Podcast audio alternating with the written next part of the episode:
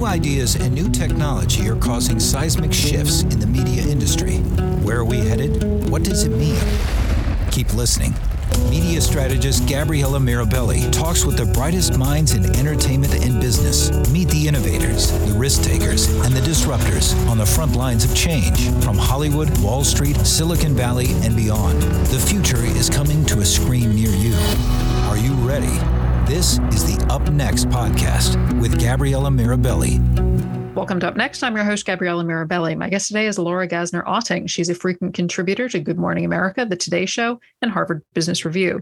She's also a Wall Street Journal bestselling author of three books. Today, we'll be talking about her most recent release, Wonderhell. Thank you so much for joining us today. Oh, I'm so excited to be here. In the top of your book, you say that success is wonderful, the work paid off, but instead of bringing happiness, it hands us increased hunger, faster pace, bigger goals, and within those things, uncertainty, self doubt, anxiety, and stress. That success is wonderful and it's also hell, or like the title of your book, Wonder Hell. And in your book, you talk about one of the reasons that you wrote this book to address this issue was when you looked around on social media it seemed there were sort of two ways of approaching success and i loved how you described them. So i'm going to make you describe them right now. Can you do that?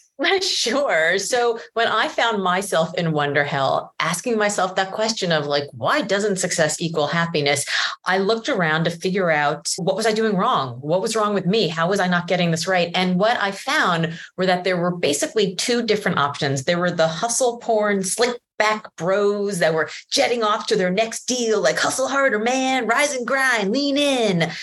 and that didn't work for me because it's nonsense. And then on the other side, there was the diametric opposite, the festival girls, right? The boho chic instafluencers. Like, so I'm successful all because I breathed to the right energy crystals. Namaste. All oh. I needed to do was follow my passion. And once I followed my passion, everything was great. And that's even more nonsense. And okay, look, here's the thing. I believe we should all work in our passion, right? We should all do work about which we are passionate, but follow your passion. That means like as soon as you find your passion, all you have to do is follow it and everything will be amazing. But it turns out that the first time you get a no or a rejection or things don't go wrong, you're like, well, I guess this must not be my passion because the influencers here seem happy going to Coachella. Like, what's wrong with me? You just aren't in that right crystal place. Exactly. Like maybe you need like kidney crystals and not liver crystals. I don't right. know. But this whole idea that we should follow our passion or if we just hustle harder, everything will be great is is absolutely ridiculous. And so for me, neither one of those two worked. And then I looked back on like thousands of years of, of work, like my whole career. And I was like, didn't work for any of the people who I interviewed during 20 years of executive search either. So maybe there's a different way. And so I started talking to all of these incredible humans who I have the opportunity and the privilege to meet in the green room as a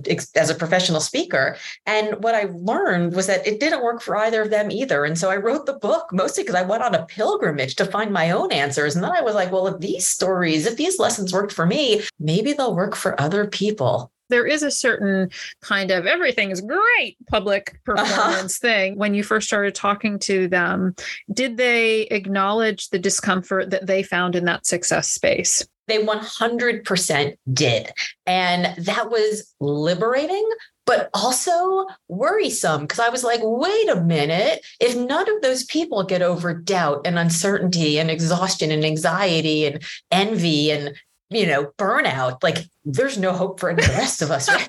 I was like, great. Like if Sallie Krawcheck, who's founded a $2 billion company, if she's not over imposter syndrome, if she's not over doubt, yeah. like we're all screwed. And right. what I realized was that they did something very specific that we're not told to do, which is they renegotiated their relationship with these emotions. So what we hear often is like, he dropped out of college, whoops, created Facebook. Like he dropped out of college oops, he built Microsoft in his garage. It's always like he did this crazy iconoclastic thing and then you don't hear anything. And then 10 years later, boom, overnight success. And we never hear about the messy middle. But as soon as you ask people about the messy middle, they're like, girl, let me tell you about it. Like people can't wait to talk about the messy middle. It's just the problem is we don't often get fed those stories in the sort of success hustle porn culture that we live in. Right. And so would you say that because you in in all of these conversations it seemed like you saw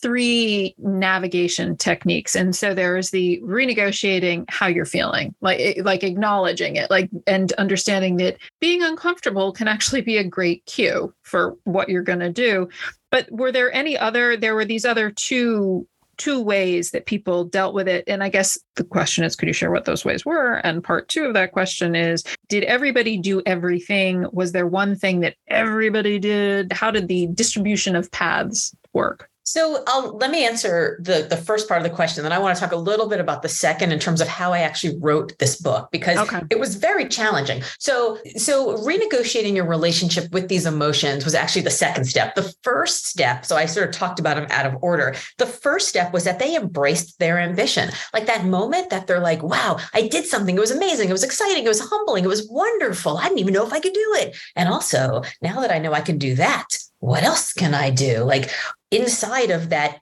achievement, as you said, or like bigger goals, faster pace, increased hunger. So it's exciting, it's wonderful, but it's also hell. So the first thing that they did was they embraced their ambition. They were like, hell yeah, I actually do want to go for that bigger thing, that bigger mm-hmm. thing that I didn't even know was available to me. And just the embracing of their ambition, they the no longer letting their ambition be held back by other people's lack of imagination, by other people's ideas of what we can do and who we should be and all the things that we can possibly embody or God forbid we shouldn't even try. Once they released all of that, that allowed them the space to really dream into the wonder of everything they could be. That was mm. the hmm. first step. The second step was this oh God, now that I'm doing that, I have pressure and uncertainty and doubt and envy and imposter syndrome and all the things I mentioned earlier. But what they did is instead of saying, oh, all of those emotions are limitations, they said they're in fact invitations. The fact that I'm feeling this way tells me I'm somewhere I never thought I could be. Isn't that cool? It's not, oh no, I haven't done this before. It's, oh wow, I haven't done this before. And so right. they let go of this, I don't know how to do it by attaching a simple three letter word I don't know how to do it yet. And so they allowed themselves that space to play and to experiment and to fail and to figure out who they wanted to be.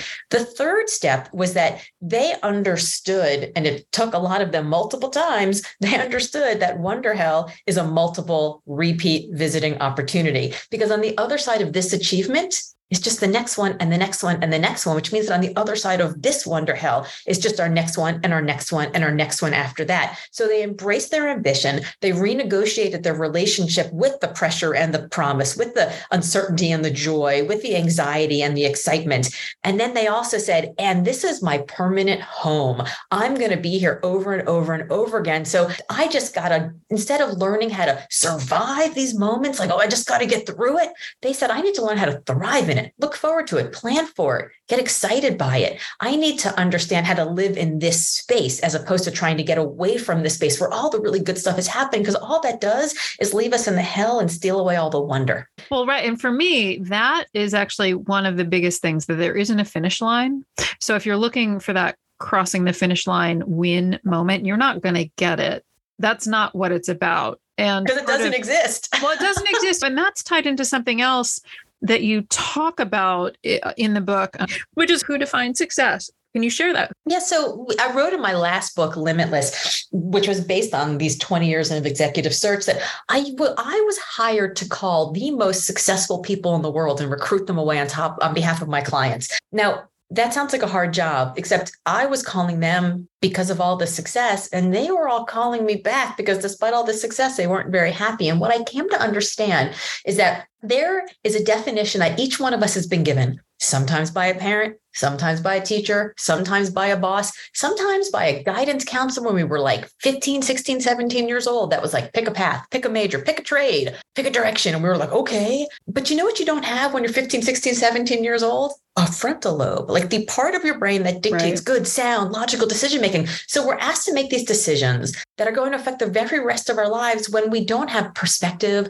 we don't have experience, we don't have common sense, and we literally don't have the brain capacity to make good good ones. And so we spend a lot of our time pursuing this definition of success that was handed to us by somebody else that we never took a second thought to wonder is that even the right definition for me and we certainly didn't allow ourselves to outgrow that definition as we got older as mm. the world changed as we got married as we got divorced as we had kids as the kids left the house as there was a global pandemic right we don't give ourselves the opportunity to say i used to be that person and I'm not that person anymore. So maybe it's okay to change. And so that actually brings me to the second part of your earlier question, which is Does everyone experience each one of these emotions, each one of these, the, the, these growth moments in Wonder Hell? And for me, that was a really difficult question because in Limitless, why doesn't success equal happiness? Well, it doesn't equal happiness because we're given a definition of success by somebody else. Okay, why is that de- definition wrong? Here are the reasons. Okay, how do you find your own reason? Here's a four, you know, piece rubric.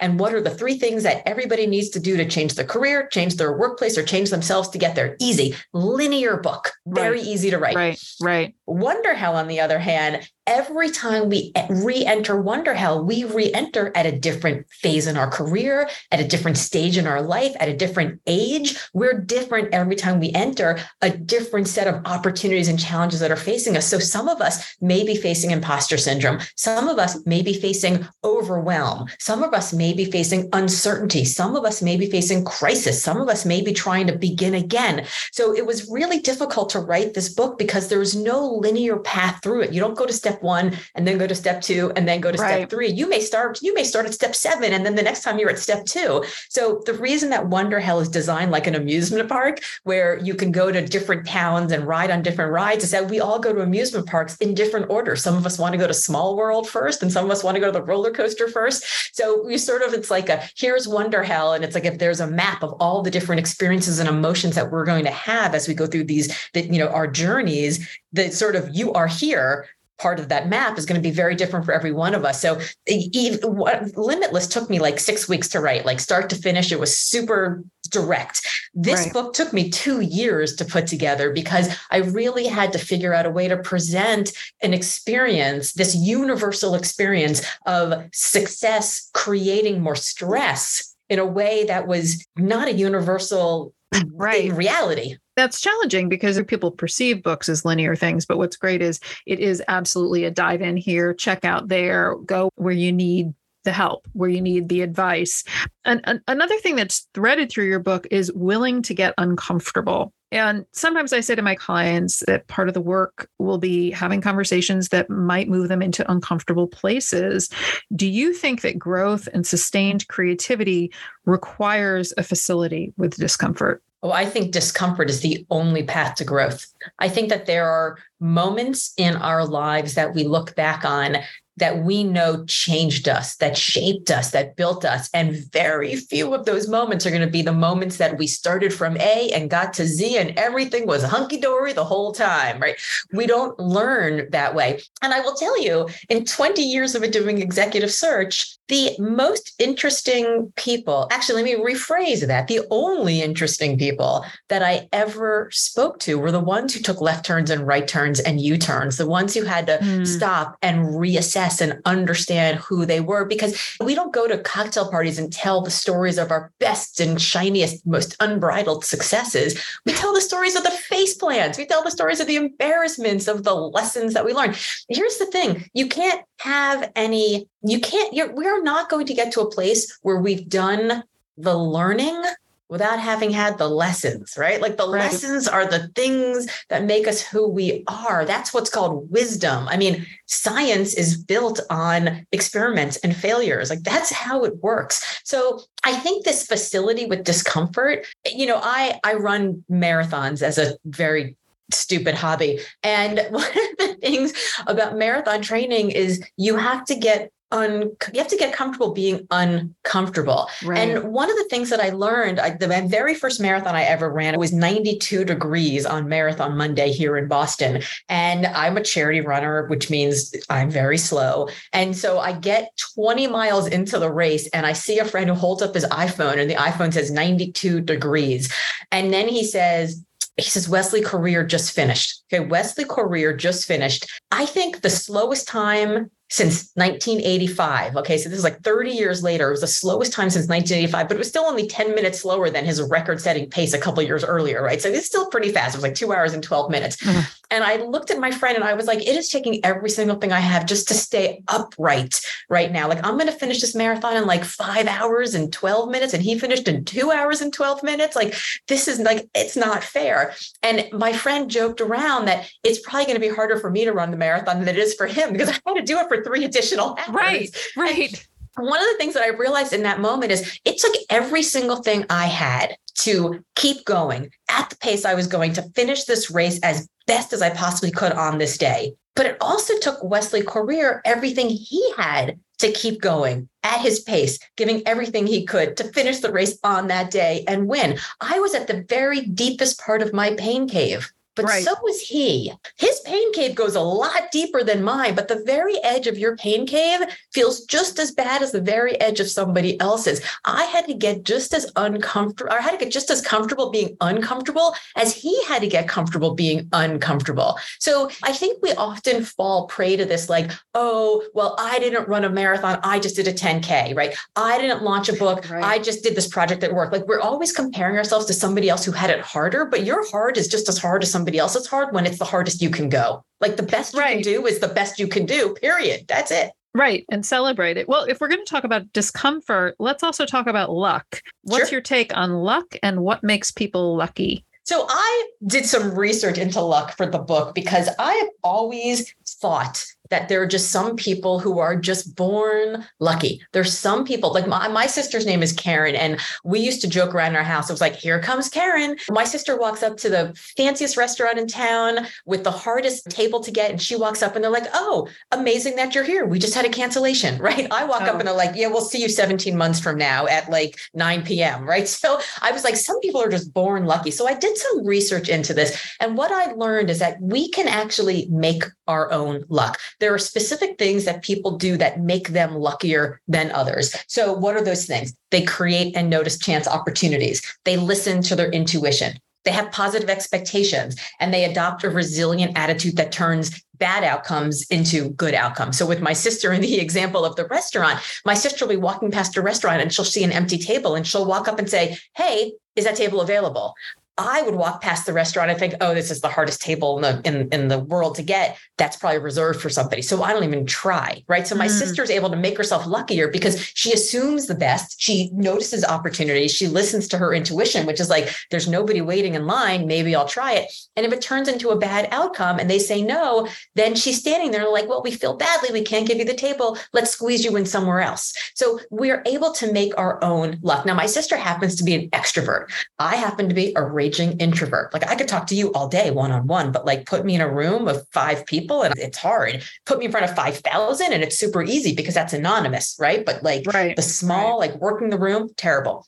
So when we try to make ourselves lucky, we actually have to act a little bit like an extrovert acts, right? We have to try new things. We have to put ourselves in the deal flow. We have to do the networking. And like if you're listening to this and you're twitching, like don't worry, I'm twitching along with you. But the way I handle it is I just act like a situational extrovert. So I spent the last day and a half in Detroit at this like keynote speaker boot camp thing where it was me and a hundred other speakers and we were all speaking, right? We were all talking. It was talking, talking, talking, talking, talking. And I got on the plane last night and I I I was waiting at the airport and my flight was delayed for an hour and there was a Popeyes fried chicken right across from my gate and I was like, "Yes, I need some comfort food." And I sat there with my AirPods in, sitting at at the gate the AirPods weren't even on. I was so extroverted out that I couldn't even listen to music. And I was just eating my five peach spicy chicken tenders all by myself, like an airport troll. But when I was there at the event, I was like on, I was extroverting. But I know that that means for the next few days i'm going to have to go to ground. So right. we can do the things that make us luckier even if we're not the type of person who has the personality traits to make ourselves luckier. We can sort of be like situational luck tourists. There's that old joke someone on the street in midtown new york asking somebody else how do you get to carnegie hall? And the answer is practice practice practice. Mm-hmm. and here you are you're a speaker you are i interview a lot of people you are very comfortable to interview you are very fluid and facile with everything you know. And Uh, here you are, you're taking a speaker boot camp. It sounds like you practice a lot. I practice a lot, a lot, a lot, a lot.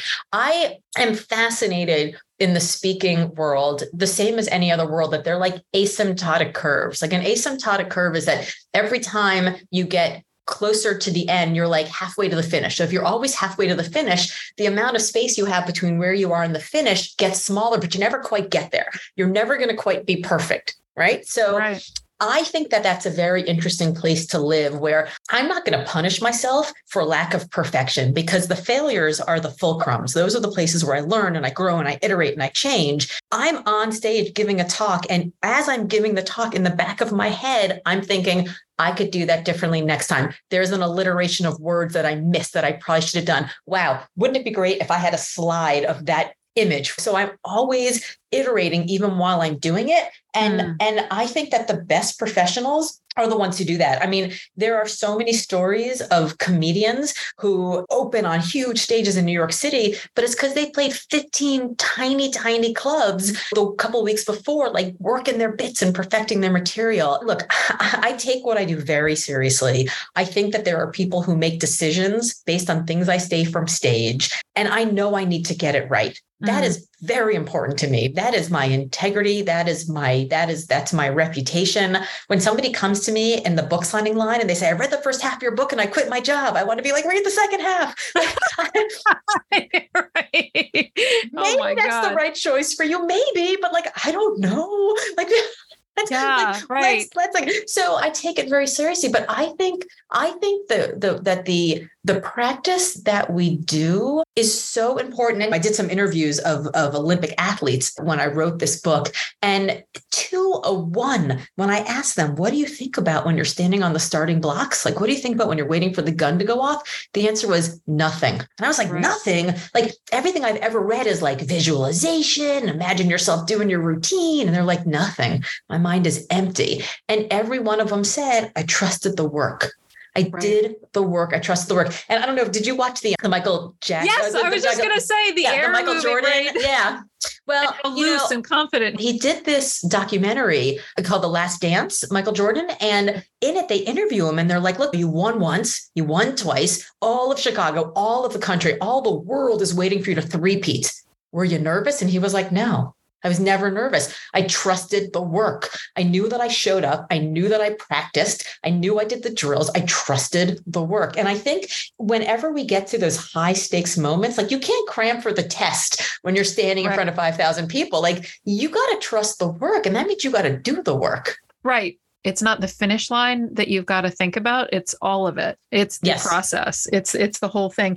You also say something a little different from what a lot of people say and that's burning bridges is sometimes important. How should people think about that yeah, there's the whole, you know, burning the boats thing, right? right? right. Like if you burn the boats, you don't have a choice. Like you're either going to win the war or you're going to die. Like there's like you're you're not going back. So there's only one. You know, there, there, only one win. way forward, right? Right. There's only one way forward. I do believe that there are moments in life where we do need to burn the boats for sure. What I usually tell people is like a really soft way to burn the boats is like just imagine what your plan B is. And if you know what your plan B is, you don't have to worry about it anymore. Like if you want to start a business and you know that plan B is going back and getting a cubicle job and like doing that job until you figure out a new business you want to start, fine, you have a plan B. Don't worry about it anymore. Now think about plan A. Like we don't spend enough time thinking about planning for success. And so when we start succeeding, we don't know what to do because right. then we start scaling badly. Right. So right, you kind of right. think about success. But when I say burning bridges, I literally mean like I'm going to burn the bridge. Like see you later. Like I'm done.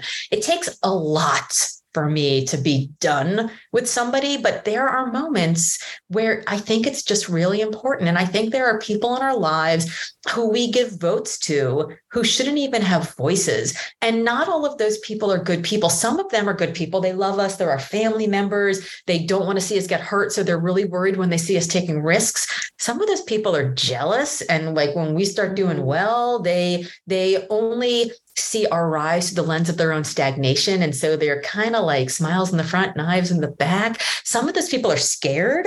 And when we tell them about our big, crazy dream, they say, You can't do that. That's too scary. And what they really mean is, I can't do that. I'm mm. too scared. And mm. so sometimes we need to we need to remove those people from our lives. We need to turn up the volume on the people who see our potential and our future and turn down the volume maybe on some of the people who see us only as our past or where they liked it, they were more comfortable when we were smaller, right? Mm. And then when we really just have to burn the bridge, those are the ones who are actively pulling you down. There's that line that's attributed to Jim Rohn that we're the, the average of the five people we surround ourselves with. And by the right. way, there's no science at all to that. He made that up completely. there's no science. There is, however, science that says, for example, if you if your closest friends are obese and not just like a few pounds overweight you know like my right. friend aaron king was called the pandemic right like not just like 10 pounds 20 pounds but obese if your friends are obese you are 78% more likely to be obese to right. become obese. And here's what's really interesting about that study. It wasn't just like people living in your house, people living on your street, the people who you see every Friday night for poker night. They mean the five people whose content you can like that that that you take in the most the ones who who you listen to the ones who you read if the people who you read who you listen to who are who are influencing you have bad habits you're going to have bad habits frankly if they're racist you're going to become a racist right? If they're mm-hmm. if they are closed minded if they're if they are people who are incurious you will start becoming that because what they do becomes what you do. What they socialize becomes what you socialize. What they normalize becomes what you normalize. And you don't even realize it's happening. It is a slow